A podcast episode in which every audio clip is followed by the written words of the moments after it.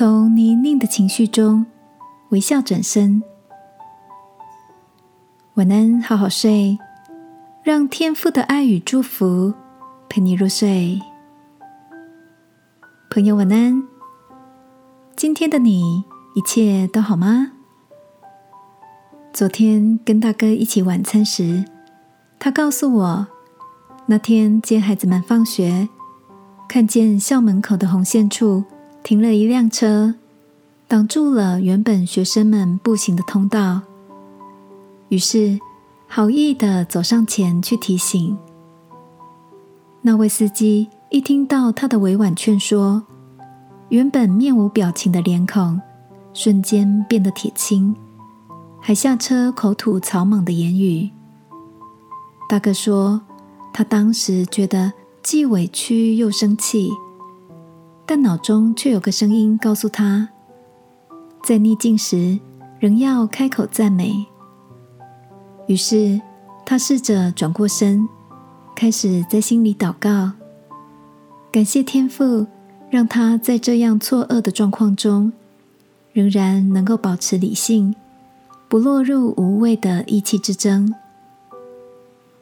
在那个快速的祷告之后，大哥发现心里的负面情绪慢慢消失了，原本不自觉皱起的眉头也松开了。他回头朝着满脸怒容的驾驶望去，然后微笑迈开大步，把那些令人不悦的景况抛在脑后。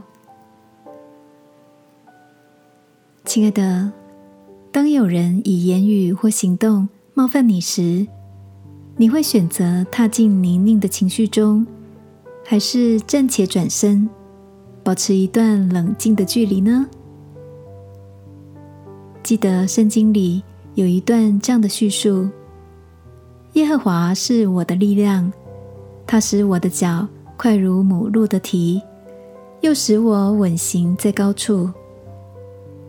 今晚，如果你也想起什么不愉快的记忆，让我陪你来到天父面前，求他保守我们的心和脚步，从沉重变得轻盈，也因着他安稳的同在，拥有更高远广阔的视野，好吗？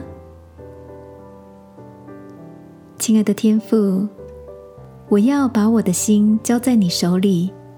而不是在别人的情绪中，因为在你手中有永远的福乐。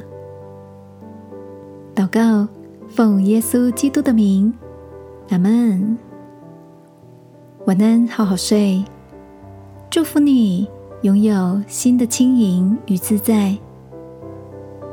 耶稣爱你，我也爱你。